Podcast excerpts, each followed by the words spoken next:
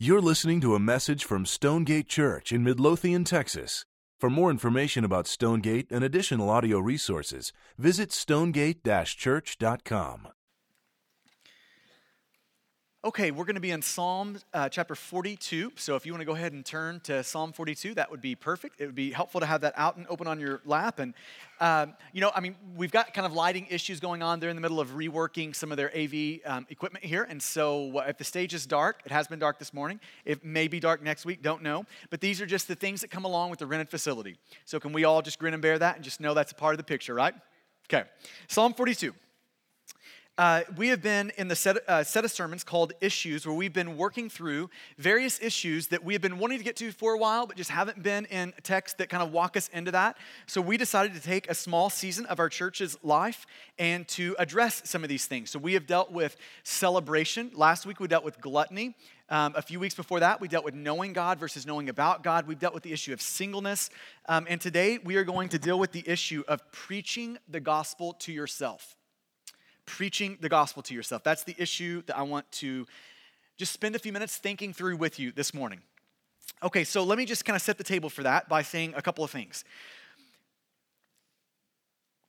As we came into the room this morning, this would be a collective statement. As we came into the room this morning, if, if any of us this morning have any self awareness and are pursuing the Lord, so, just self awareness on one hand and an actual heart that is moving toward the Lord on the other. If that's you and you're in this room this morning, you are pleading with the Lord to change things in you, aren't you?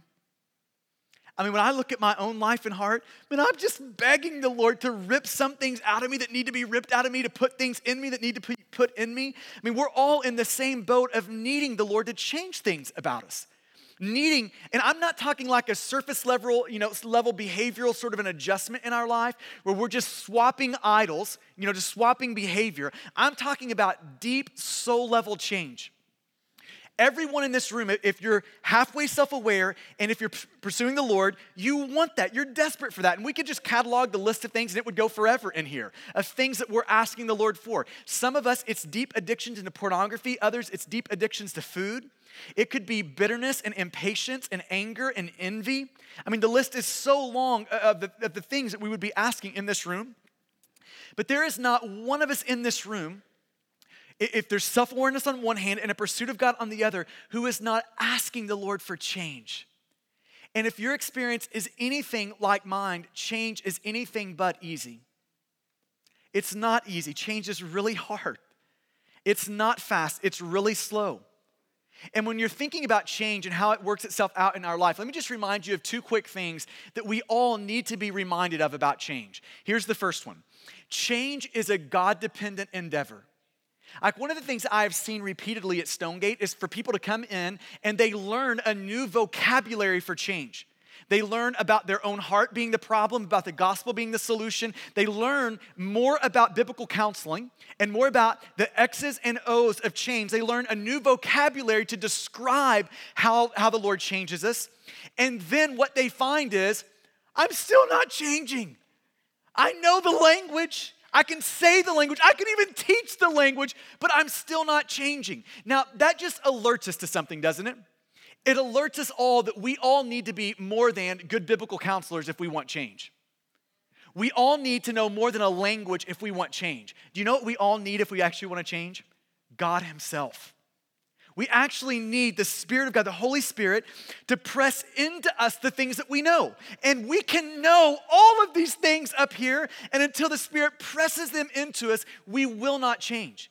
We are all dependent upon the Holy Spirit to put in us appetites for Jesus and to keep in us appetites for Jesus. So change is a God-dependent endeavor. Here's the second thing I want to remind you of. Is change is a gospel dependent endeavor. Willpower will, you know, new and greater willpower will never be the source of lasting change in your life. What will be the source of lasting change is not new willpower, but new worship. The Bible talks about it like this Our heart is the problem. This is the issue. This is the diagnosis of the problem. We have a heart problem. It, it's a heart that's trying to find life, significance, satisfaction, security, and everything but God. This is our problem. The only remedy for that problem is the good news of Jesus. The gospel of grace is the only thing that will incite new worship, create new worship in a human heart. Paul says it this way in 2 Corinthians 3:18 that the only way we're going to change. Here's the way that we change according to Paul in 2 Corinthians 3 is by looking upon the face of Jesus more and more and more. It's the grace of God that the gospel of Jesus Christ taking root in our soul and beginning to grow that produces change in our lives. This is how we change. Now, this presses us to the question I want us to deal with this morning. If our heart is the problem, the good news of Jesus is the remedy for our problem. So, if our sickness, like we all have this soul sin sickness going on, if this is our problem, a soul sickness with sin, and the good news of Jesus is the medicine that cures our, our problem, cures our sickness, if that's true, the question becomes how do we apply the good news of Jesus to our heart? How do we get the medicine of the gospel into us where it's actually affecting us? It's actually producing things in us. It's actually taking root in us. How do we apply that medicine to our soul? That's the question. Now, there is so much we could say about that, but here's the most important thing I want to say. Here, just to cut it through its, to its core, I think this is the most important way that we apply the good news of the gospel to our heart. How do we apply grace to our heart? We apply the gospel of grace to our heart by preaching the gospel to ourselves. That's how it's applied. The, the way that we take the medicine of the gospel and, and internalize it and take it in, and it, for it to get pressed into our soul, is by preaching the gospel to ourselves. Now, if you've been around Stonegate for a while, that language is going to be somewhat familiar to you.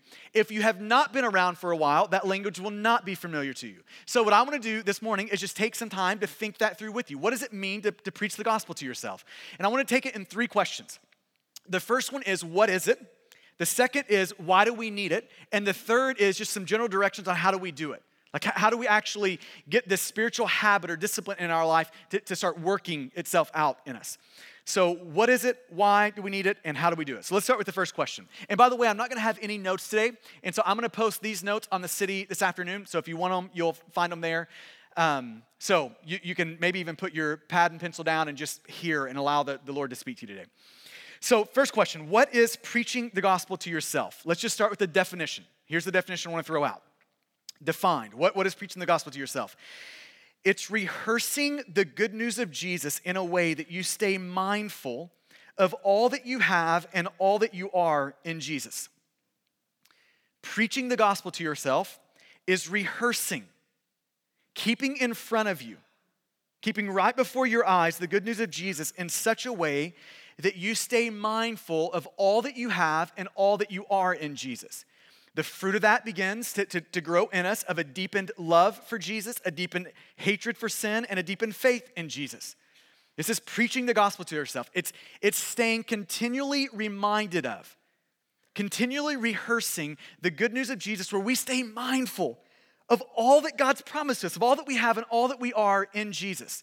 It's taking the good news of Jesus, his life, death, and resurrection, and all of its implications, and staying mindful of those things, rehearsing those things so that we remember them on Monday morning, or Wednesday morning, or Friday morning, or Saturday morning. This is preaching the good news to yourself. It's reminding ourselves that if we are in Christ, if, you, if there's been a decisive moment where you have pushed your chips in and you have, you have banked on, you've thrown your life upon the life, death, and resurrection of Jesus. His, his perfect life lived in our place, his death on the cross, where he substituted himself in our place, his resurrection from the dead, where you've banked your life on that, and now you're a child of God.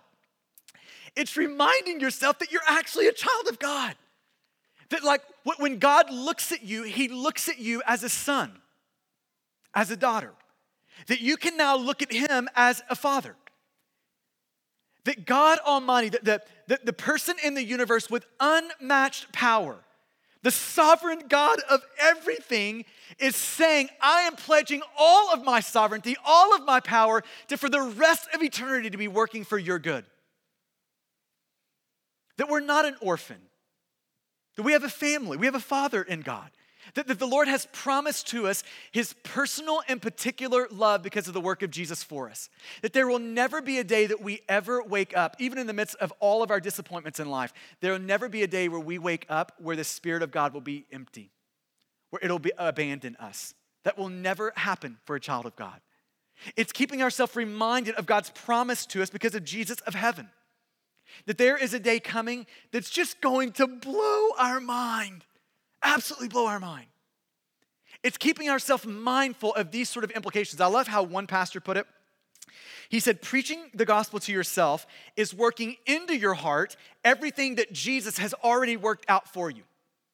Now, I love that. I think that's a great way to think about it.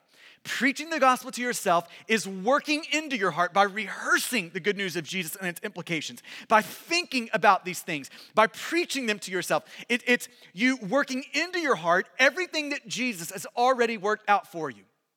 And He's worked out a lot for us, isn't He? He has worked out a lot for us, and now preaching the gospel to yourself is working all that He's worked out into your heart, into your soul, where you stay mindful of these things. Now, let's go to Psalm 42, and I want to show you a picture of preaching the gospel to yourself. It's one situation in the Bible where we get to see this idea play itself out in, in the life of the psalmist. Psalm 42. Now, if you look at verses 5 and 11 in Psalm 42, you see the same phrase play out twice. Same, same phrase appears in both places Psalm 42 5 and then in verse 11. Verse 5 goes like this The psalmist says, Why are you cast down, O my soul? And why are you in turmoil within me? Okay, now let's think of the context here. Psalm 42 is set in the context of suffering. Life is not going the way the psalmist wanted it to go. Life is disappointing. Life, right now, life is discouraging. It's so discouraging that he's looking at God and he's saying, God, if you abandoned me, it feels like you have totally left me. It feels like you are nowhere to be found. As a matter of fact, all of my enemies are looking at my life and it being so disappointing, and they're all looking at me, and here's what they're saying Where is your God? You, you talk a lot about your God being with you and working. Well, where is He? He's in the midst of that moment. This is the context of the psalm, and all of a sudden you get to verse 42 and he begins to preach to himself. Now, let me just tease out this for just one moment here. Now, think about the psalmist for a second. The psalmist has rock solid theology, doesn't he? I mean, he's writing some of the Bible, inspired by the Holy Spirit. This is scripture that he's writing. And listen, despite his good theology, he still struggles. I want you to hear that one more time. Despite his rock solid theology, the psalmist has a discouraging day. Despite his good theology, he has a moment of just being, I mean, down in the dumps. I mean, life is so hard for him in this moment. And, and now listen, that's despite his good theology. Now, and just put yourself in that place for a moment. If you have been following the Lord for any length of time and you have been living in a fallen world, which we all have, and you have any level of honesty about you, you can relate to that moment, can't you? Where life in a fallen world begins to push on your theology, it, get, it begins to push on your view of God, it begins to push on these things you say you believe about God. That's the moment for the psalmist. Now, what does the psalmist do in response to that? He's downcast, he's discouraged. I mean, he is down in the depths. You could probably even say depressed in this moment. This is where he is in light of the suffering in his life. And what does he do? He starts in verse 5 by questioning himself. In a sense, he, he, he looks at himself and he says, So, I know you're in there. So, we've got a problem, and the problem's you. So, why are you downcast? So, why are you in turmoil? Why are you so fearful and worried right now? What is wrong with you, soul? See, he, he's questioning himself. And then you read on in verse 5, then he commands himself. You see it, the next phrase? He says, Why are you downcast, O my soul? He's questioning himself. Why are you in turmoil within me? And then here comes the command hope in God. I mean, in essence, he's looking at his soul and saying, What is wrong with you? I'll tell you what's wrong with you. There's a line and on this side, it's no hope in God. On the other side of the line it's hope in God. So you are on the wrong side of the line. And today, we're gonna make a decisive step where we get away from the wrong side of the line. We're gonna make a leap today and we're gonna jump into the category of hope in God.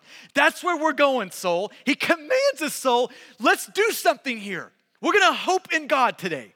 And then, after he commands himself, he reassures himself.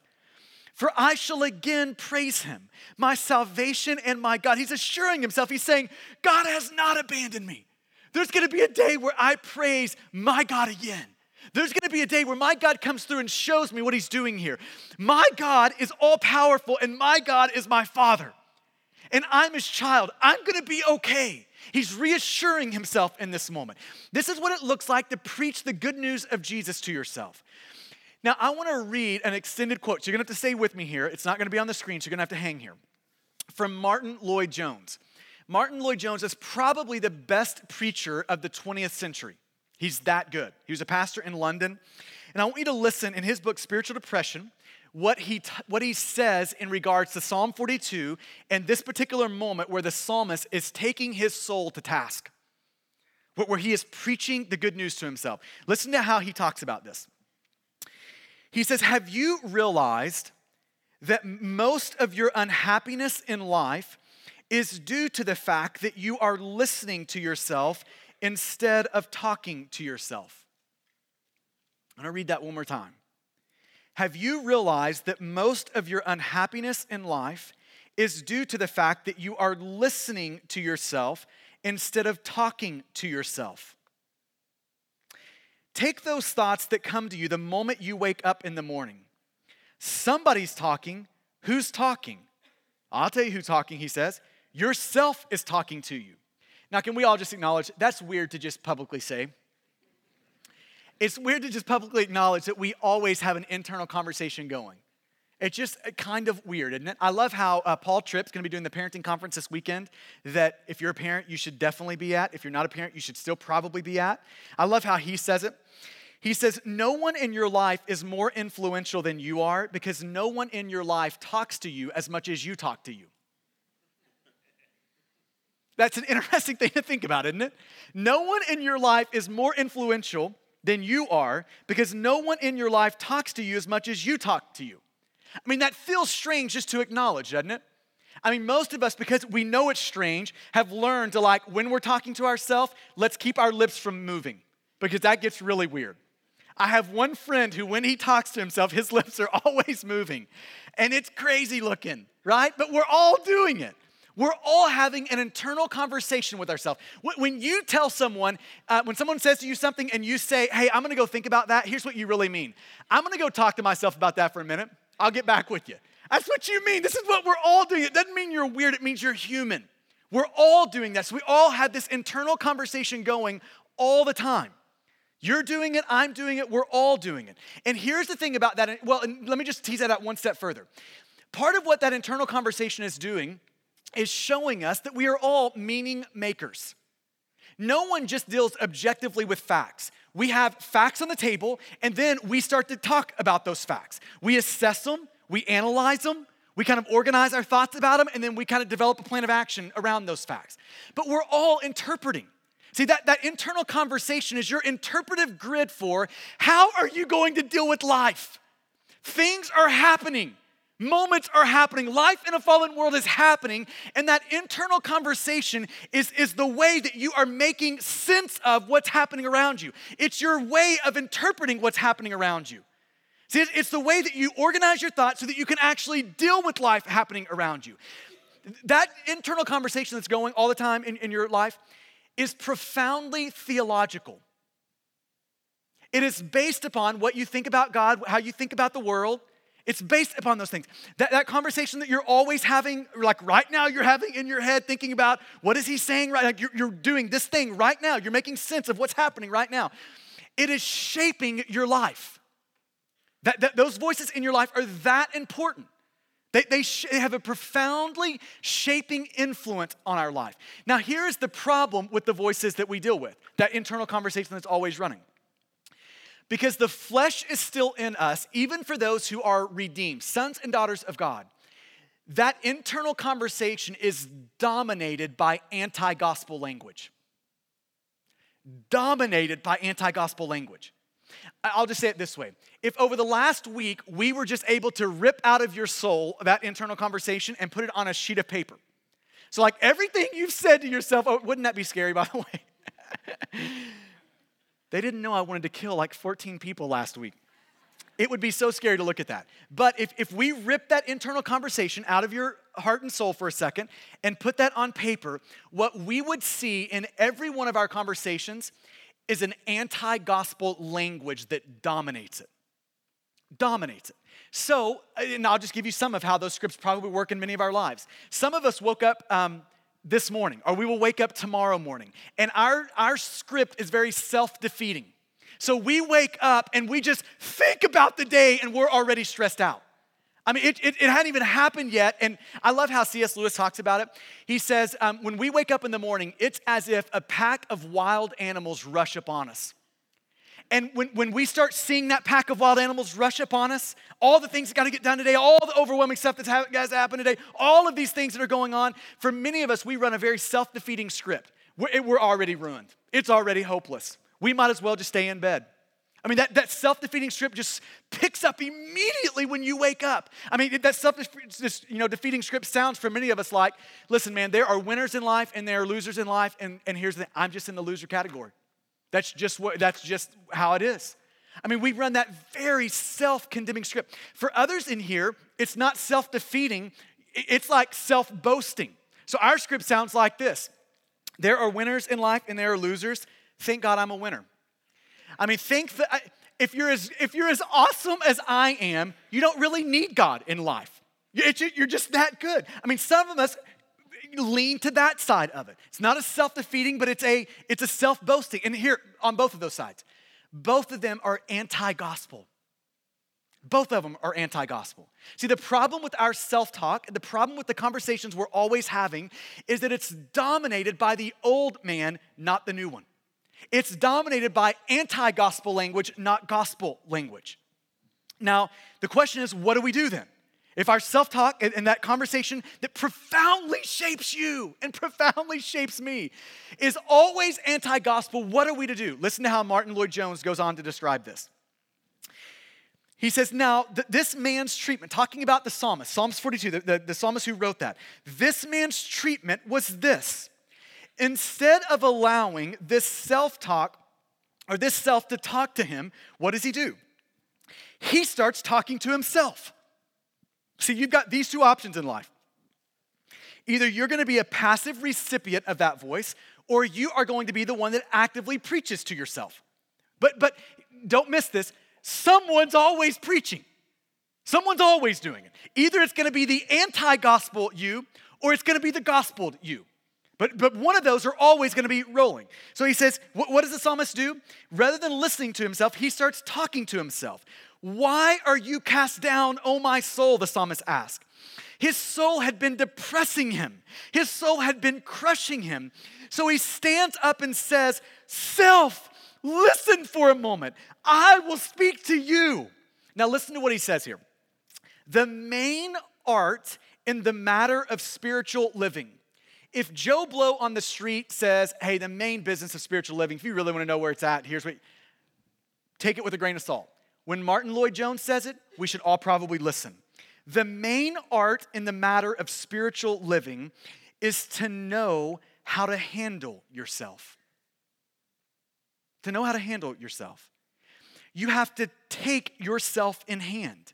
You have to address yourself. You have to preach to yourself, he says. You have to question yourself. You must say to your soul, Why are you cast down? What business have you to be disquieted and in turmoil within me? Listen to what he goes on to say. You must turn on yourself. Are there moments in life where you turn on you? See, I, I think this is one of the most one of the most important habits that a Christian can develop in their life. It's, it's the habit of siding against yourself and with Jesus. Do you have moments in your life where you feel a certain way and you want to do a certain thing, but rather than siding with yourself against Jesus and going on and doing that, you actually side against yourself in that moment? Where you actually say to yourself, I know you feel this and you want to do this, but I'm siding against you and I'm siding with Jesus right now. That when the Bible says deny self, that's exactly what it's talking about. It's talking about turning on yourself. So he says you must turn on yourself. You must unbraid yourself. You must exhort yourself and say to yourself, hope in God. instead of muttering in this depressed and unhappy way. And then you must go on to remind yourself of God, of who God is and what God has done and what God Himself has pledged to do. Then, having done that, end on this great note defy yourself and, de- and defy other people and defy the devil and the whole world and say with this man, the psalmist, I shall yet again praise him for the help of his countenance. That is preaching the gospel to yourself illustrated in Psalm 42. That is taking yourself at hand. That is reminding yourself when yourself doesn't want to be reminded of the good news of Jesus. That is keeping in front of you, rehearsing the good news of Jesus. Now the question becomes why do we need to do that? So if that's what it looks like, uh, you know, if that's if this is what it is, what now now why do we need that in our life? And again, there's so much we could say about the why of this, like why do we need it? But I think this is the most important thing I could say to you. The reason that we need to consistently preach the gospel to ourselves, just like we see in Psalm 42, is because just like in Psalm 42, we are so prone to forget it. So prone to forget it. Now, when we talk about being prone to forget the gospel, this is one objection that has come up over the years. Someone will say, Rodney, I learned a definition of the gospel when I was like two years old. And for the last 35, 40, 50 years of my life, if someone slides a piece of paper in front of me and asks me, write down a definition of the gospel, I can kill that definition. I'll write two paragraphs that will blow your mind. So, this is how, how the objection goes. Now, to that, here's what I want to say the key issue in your life is not can you recite a definition of the gospel? The key issue in your life is can you bring that definition of the gospel to bear in the matters and the moments where you need it most? We seeing the difference there? The key issue is not can I recite a definition of the gospel? That is a uh, that is a, like a pay to play issue. Like we need to be able to do that. The key issue is can we bring what we know of the gospel to bear in the moments and, and in the, those situations where we need them most in our life? That's the key issue. And here's what the Bible says over and over and over again. In those key moments, we are prone to forget it. When you wake up tomorrow, Monday morning, you are gonna be very prone, when the pack of wild animals rush upon you, to act as if there is no such thing as the gospel of Jesus Christ. On Tuesday morning, when your life starts to fall apart, we are all gonna have a tendency to act as if we are practical atheists, to act as if there is no such thing as God in our life. See, we're all gonna be prone to forget it in those moments where it matters most. See, because of the, the, the, flesh that still remains in us, that sinful part of us, that old man that still remains in us, the default mode of our heart is to slip into the rut of anti gospel language. The, the, the, the, rut that we naturally slip into because of the, the sin that still remains is us, in us is forgetting the good news of Jesus. See, we come in a moment like this, we sing the good news of Jesus, we hear the good news of Jesus preached, and then we wake up and it's Monday at three o'clock and we just can't remember it when it matters most. In that way, we are all very prone to forget the good news of Jesus. Now, let me just tease out one thing on top of that. Not only is the default mode of our heart to forget the good news of Jesus and to go on living as if there is no gospel and no grace in our life, in all of our lives right now, in all of our hearts, we are all dealing with idolatry. Idolatry uh, in the Bible, an idol is something in God's creation, something God created, one of his gifts you know, to us that, that we have inflated in our life to function like a God. Could be marriage, could be children, could be a job, could be money and possessions, you name it. I mean, it can be a million different things. But an idol is something that we are looking to, one of God's gifts that we are looking to, and demanding that it give us what only God can give us. We are demanding that that thing give us the sort of happiness that our heart craves, the sort of approval and significance that our heart craves, the sort of security in our life is gonna be okay that all of us crave. We're all looking to something right now for that. And, and the problem in all of our hearts is we have a tendency to look at things other than God for that. Now, hear me on this. Here's the problem with idols idols are not speechless in our life. Every idol that's buried in your heart right now has a language and it preaches to you. It preaches an anti gospel to you. So let's just say you're a person who struggles with greed, with money and possessions, finding your security in money and possessions. Like your level of security and how is your life doing fluctuates by the, the, the number you have in your bank account. Like this thing is going on. Or you're the person who, um, you know, you're, you're, finding your satisfaction like, man, the next purchase, if I could just get the next thing, the next house, the next vacation, the next car, the next thing, I'll finally be okay. Either one of those two. That idolatry has a voice. That, that idol is ushering to you and issuing to you promises and warnings. Here's what the promises sound like. In a very real way, when you wake up and you think about money, here's what money is saying to you Do you want to be okay? Do you want to have some stability in your life? Do you want your life to, to go all right? Do you want your life to be everything you hoped your life would be? Here's what you need me, money. You need the next thing. Then your life is going to be okay. But here's the warning if you don't get me, guess what? Your life is going to be ruined. Just try to survive without me. Just see how that goes for you. See, money and possessions, when it's an idol in our life, has a voice to it. It's whispering things, it's preaching things to us. And you can just go down the list of idolatry and the language that they use. But all idols have a language. See, when you think of like bitterness and resentment as it plays out in our life, it's got a language to it. That language is let me call up and rehearse that wound that they did against me. Let me just salivate over that wound and my bitterness that I'm holding against them. Depression has a language. It's a language of hopelessness. See, every idol in our life produces a language. It is preaching to us. And hear me, the only way we will ever, over the long haul, begin to, by the Spirit, by the power of the Spirit of God, fight against those idols in our life is to develop a new language that competes against it. That we develop new sermons, it's called preaching the gospel to ourselves, where we are preaching against those sermons that idols are preaching. See, this is why developing a, you know, language to talk about these sort of things is so important in our hearts. Now, if you think about the, uh, how the New Testament plays itself out, and you think about the, the epistles and letters in the New Testament, one way to think about what the New Testament is doing is the New Testament is consistently reminding the churches of what they have already taught the churches, namely the good news of Jesus.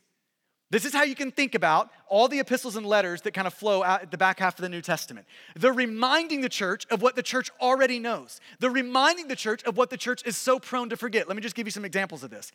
1 Corinthians 15 is a great example. Paul says this Now I would remind you, church in Corinth, I would remind you, brothers, of the gospel I preached to you, which you received, in which you now stand. He's saying, hey, this is, this is something I've already told you. I've already taught this to you. I've, we've already gone over what the good news of Jesus is. But hey, you're so prone to forget it when Monday morning hits. I'm going to remind you of it again. I'm going to tell it to you again. You need to be reminded of what you already know right now. So let, let, let me do that. Um, the same thing happens with Peter in, in 2 Peter chapter 1. He's taking, uh, you know, the, the churches in the area. He's writing a letter, and the first thing he does is just remind them of what they already know. And he says, Hey, do you know why your behavior is all crazy right now? Do you know why you're being unfruitful and ineffective in the mission of God? Do you know why all that is? Let me remind you of what I've already told you. You've just forgotten the gospel. You've forgotten what we've already gone over. So let me remind you of that again. One of my favorite illustrations of this in the New Testament is Ephesians chapter 2. In, in the first three chapters of Ephesians, there are, there's only one command. Everything else in the first three chapters is what God has done for you, not what you're to do for God. So, so it's all, the first three chapters are soaked with what Jesus has done for us, who we are in Jesus, what we have in Jesus. It's soaked with gospel promises. There's one command in the first three chapters. Here's the command Ephesians 2 11, 12, and 13. Therefore, Paul says, in light of all of these gospel promises, and I've just spent three chapters unpacking, therefore, do this. Here's the one command Remember that at one time you Gentiles in the flesh, called the uncircumcision by what is called the circumcision, which is made in the flesh by hands, remember that you were at that time separated from Christ, alienated from the commonwealth of Israel, and strangers to the covenant of promise, having no hope and without God in the world. But now in Christ Jesus, you who were once far off have been brought near by the blood of Christ. You see what he's doing? He's saying, here's what you need to do, church in Ephesus. Do you see what I'm reminding? I'm just telling you again what we already know. I'm reminding you of the good news of Jesus. And here is the main issue of your life. Here is the one thing you need to be constantly doing in your life. You need to be remembering, you need to be rehearsing, you need to be preaching the good news of Jesus to your heart. You need to be constantly keeping yourself aware of what you have and what you are in Jesus. Uh, here's the way I would say it just on a personal note. I, you know, I don't think preaching the gospel to yourself is the only discipline a Christian or, or habit a Christian should develop in their life. But I do think it's the most important habit for a Christian to develop in their life. There's nothing more important in your life than consistently reminding yourself, rehearsing what you have and what you are in Christ. Nothing more important than that. Now, I, I want to just read a couple of quotes from some other guys in church history that would just kind of give some evidence to that. One is going to be from John Owen. John Owen is probably the best Puritan theologian. Going to listen to how he says it. Um, he's a pastor. So he says, starts out by saying, if, if I've observed anything by my experience, he's a pastor. He's been working with people all of his life. And he says, if, if I've just observed one thing by experience, here's the thing that I've observed it's this a man may take the measure of his growth and decay in grace so you can judge is a man growing in grace or shrinking in grace? A man may take the measure of his growth or decay, or decay in grace according to his thoughts and meditations upon the person of Christ. I would not have to look at your life to know if you're growing or shrinking in Jesus. All we would have to look at is let's just see how well you're rehearsing and thinking and keeping before you the good news of Jesus. If you're doing this, you're going to be growing in grace. If you're not keeping before you the good news of Jesus, you're going to be shrinking in grace. So, so maybe you could just say it this way why do, we need to, why do we need to preach the good news of Jesus to ourselves? Maybe we could just ask it this way Do you want to grow up in Jesus? If you want to grow up in Jesus, this is the key issue. It's keeping Jesus right before you that allows us to grow up in Jesus. Listen to a guy named Milton Vincent talk about this. He wrote a book called Gospel Primer. I absolutely love it. Here's what he says. He says, Over the course of time, preaching the gospel to myself every day has made more of a difference in my life than any other discipline I've ever practiced. Listen to him show, he gives the why to that. I find myself sinning less but just as importantly, I find myself recovering my footing more quickly after sinning. Not just sinning less, but after you do sin, which we're all going to be doing, finding and recovering your footing more quickly due to the immediate comfort found in the gospel. I've also found that when I am absorbed in the good news of Jesus, everything else I'm supposed to, to, to uh, be toward God and others seems to flow out of me more naturally and passionately. Doing right is not always easy, but it is never more easy than when, when one is breathing deeply the atmosphere of the gospel. Now, who doesn't want that? To sin less, to recover more quickly when we do sin, to come back to Jesus more quickly when we do sin. Who doesn't want that? I mean, obedience to Jesus is hard for all of us, but it's never more easy than when we are preaching the good news of Jesus to ourselves, when we are find ourselves operating in an atmosphere of grace in our life. It's never more easy than when that's happening. And wouldn't we all say we want that to happen? We all want to be growing in the gospel of grace. Last question, and then we'll, we'll be done. How do we preach the gospel to ourselves? I just want to give you a couple of uh, things to think on when it comes to this. How do we preach the gospel to ourselves? First thing is this if we're ever going to preach the good news of Jesus to ourselves, we have to know the good news of Jesus. If we're going to preach it to ourselves, we have to know it. You can't preach what you don't know. So if we're going to preach it, we actually have to know it, which requires us to stare at and study the good news of Jesus. I love how 1 John chapter 3 verse 1 talks about it. John says, "See or behold what kind of love the Father has given to us that we might be called children of God." John's saying, but here's the command in the in the verse, you have to behold that. You have to study that. You have to stare at that. You have to think on these things. You have to remind yourself of these things.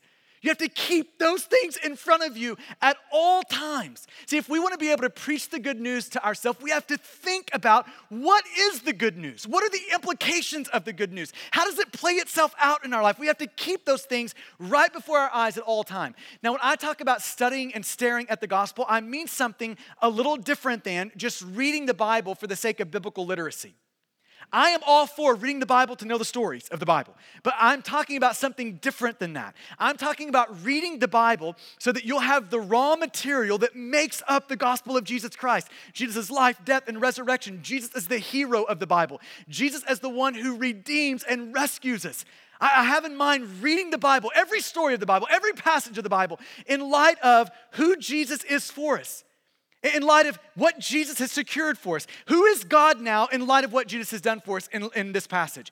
Who are we now to God in light of what Jesus has, has done for us in this passage right now? It's reading with that sort of a mindset to learn more of what has God done for us in the person and work of Jesus. So we have to study and stare at the gospel if we're ever going to be able to speak the gospel to ourselves. Here's the second thing I want you to consider what it means to proactively preach the gospel to yourself, which means we need to consider our mornings. If we're gonna be proactive preachers to our own soul, we have to think about how do our mornings work.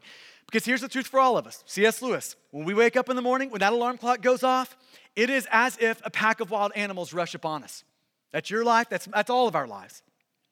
And we have to learn what does it mean for the first thing that I do? I want you to read the Bible at first, I would love it if everyone in our church read the Bible right when they woke up. But even more than reading the Bible, I'm thinking in particular about how is it that you recalibrate your soul to all that you are and all that you have in Jesus. This morning when I woke up, I hit the snooze a couple of too many times. And like when the fog began to roll away, here's the first thing that, that happened in my bed this morning. And I'm not trying to hold myself up as like a like, man, I'm really killing this. I'm growing in this. But here's the first thing that happened this morning. Fall grows away, and the first thing I say is, Rodney, you are a child of God. Can you believe that? You're a child of God. And today, there is nothing you're going to do that's going to make God love you more or less. Nothing. How good you preach the sermon isn't going to make God love you more or less. How good a church service goes, how good a church goes, how good anything goes in your life today isn't going to make God love you more or less today. And I'm not saying you have to say that. I'm just saying whatever you need to do to get your soul calibrated around what you are and what you have in Jesus needs to be the first thing that you go about doing in the mornings. Now, let's talk just for a second, we'll end on this. What it means to, to preach the good news of Jesus to yourself in a reactive way. Proactive is you wake up in the morning, the first thing that happens, before life happens to you. But then you're gonna live tomorrow and life's gonna happen to you. And for some of us, tomorrow is gonna be a bloody day. It's gonna be a hard day. So, what do you do when the bullets start to fly? I'm just gonna say it like this. I, what I, I've been preaching the good news of Jesus, opening up the Bible and preaching the Bible for 15 years now, and I have become more convinced as ever that my best sermons are not for someone else, they better be for my own soul. And your best sermons better not be for someone else, they better be for your own soul. So we have to develop sermons in light of where our issues are in our life, where we see ourselves continually struggle in our life, where we see ourselves continually buy into the lies and voices of idols in our life. We've got to develop sermons to help in that. So let's just take some examples. Let's just take suffering as an example. Some of us this week, we're about to run into suffering in ways that is absolutely about to break us. I, yesterday, I just preached the funeral of a baby who was eight months old in the eight months old in the womb. Didn't make it out alive. And can I just tell you that is gut wrenching? Absolutely gut wrenching. And I don't know what your life's gonna hold. I don't know what this week is gonna hold, but I know we're all living in a fallen world, and life in a fallen world can just be gut wrenching sometimes.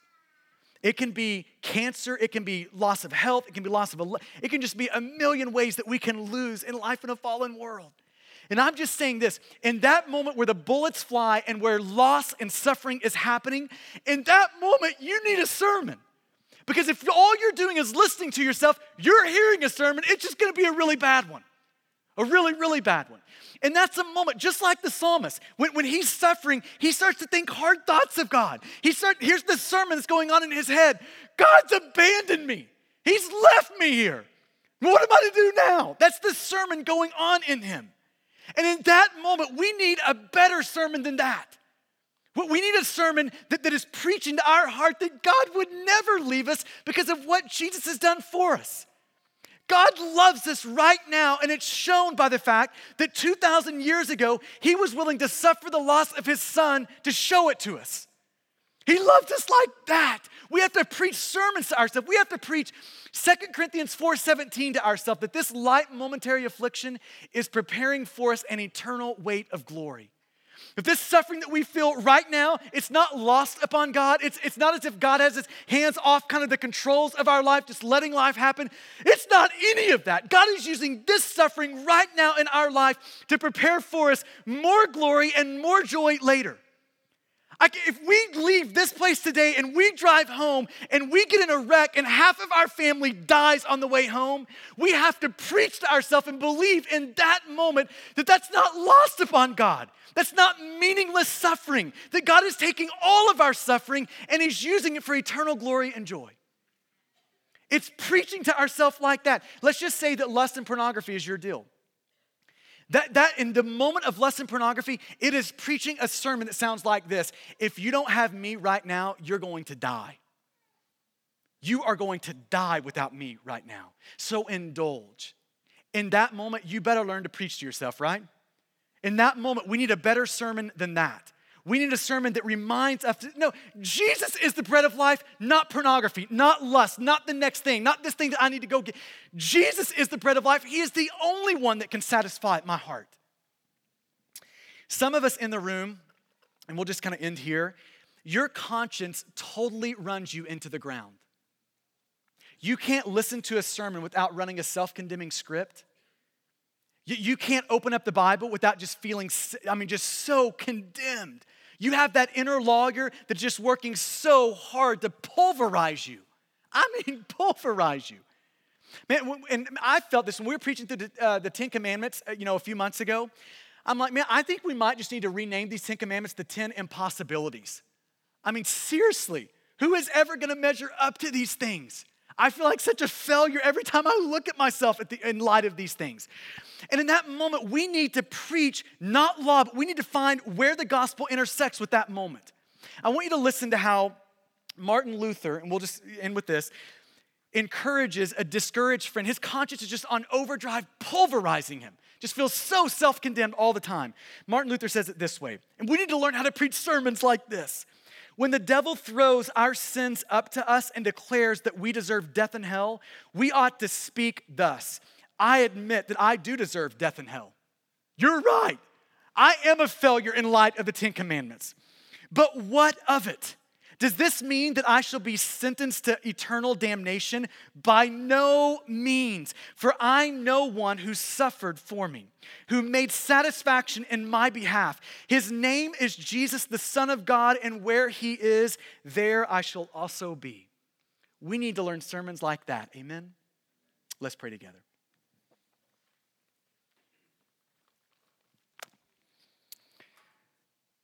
So I want to give you just a moment to allow the Spirit of God to press upon you the things that would be most helpful and to wipe away the things that wouldn't be and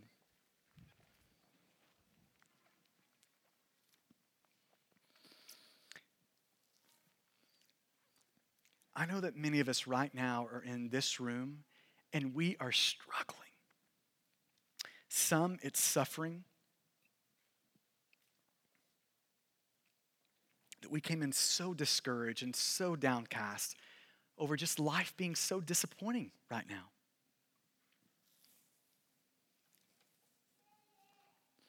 Some of us are struggling with sin in very real and practical ways, and the voices of idols are just grabbing our hearts. And we are in desperate need this morning of the Holy Spirit empowering and anointing great sermons, not to someone else, but to our own soul.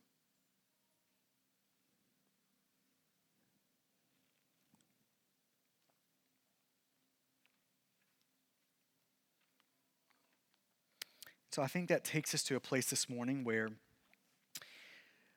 for some in the room, it just needs to be clarified that preaching the good news of Jesus to yourself is worthless if you haven't received Jesus. That if you want the promises of, of the gospel, Jesus is how you, how you get there. It's how you're restored to right relationship with God. Some of us have been around the church for a long time. We've been doing a lot of really religious things. We've admired Jesus from a distance, but there just hasn't been a moment where we have pushed our, pushed our chips in on his life, his death, and his resurrection being the way that we have been made right with God. We just haven't had this moment of surrender where we have said, I'm yours. I am yours. I love how my friend Ray Ortlund describes the gospel. He says, here it is in three statements We're all idiots. We have an incredibly bright future in Jesus, and anyone can get in on this. And you can get in on that this morning. So if that's you this morning, if your heart is resonating like that with God, take, take one of those cards underneath your seat and fill out that black side. And then check that box on restoring or establishing a relationship with Jesus. And we'd love to chat with you about that this week. For others in the room, this is a moment where repentance is needed. Just honest repentance before the Lord. Where sin has taken us places where it shouldn't have taken us. Where we just have a moment of, of coming back right now. We remind ourselves of who we are in Jesus. We remind ourselves of regardless of how deep and dark the hole of sin goes in us, because of Jesus, sin will not have the last word. Jesus will. And so, Father, would you help us right now see areas in our life that are in need of a turning away from these things as we turn back to you? Father, would you speak to us now? Would you press upon us and press into us the things that we need this morning so desperately from you? It's in your good name that we ask that. Amen. Thank you for listening to this message from Stonegate Church, located in Midlothian, Texas. For service times, additional audio and study resources, as well as information about our church, please visit us at stonegate-church.com.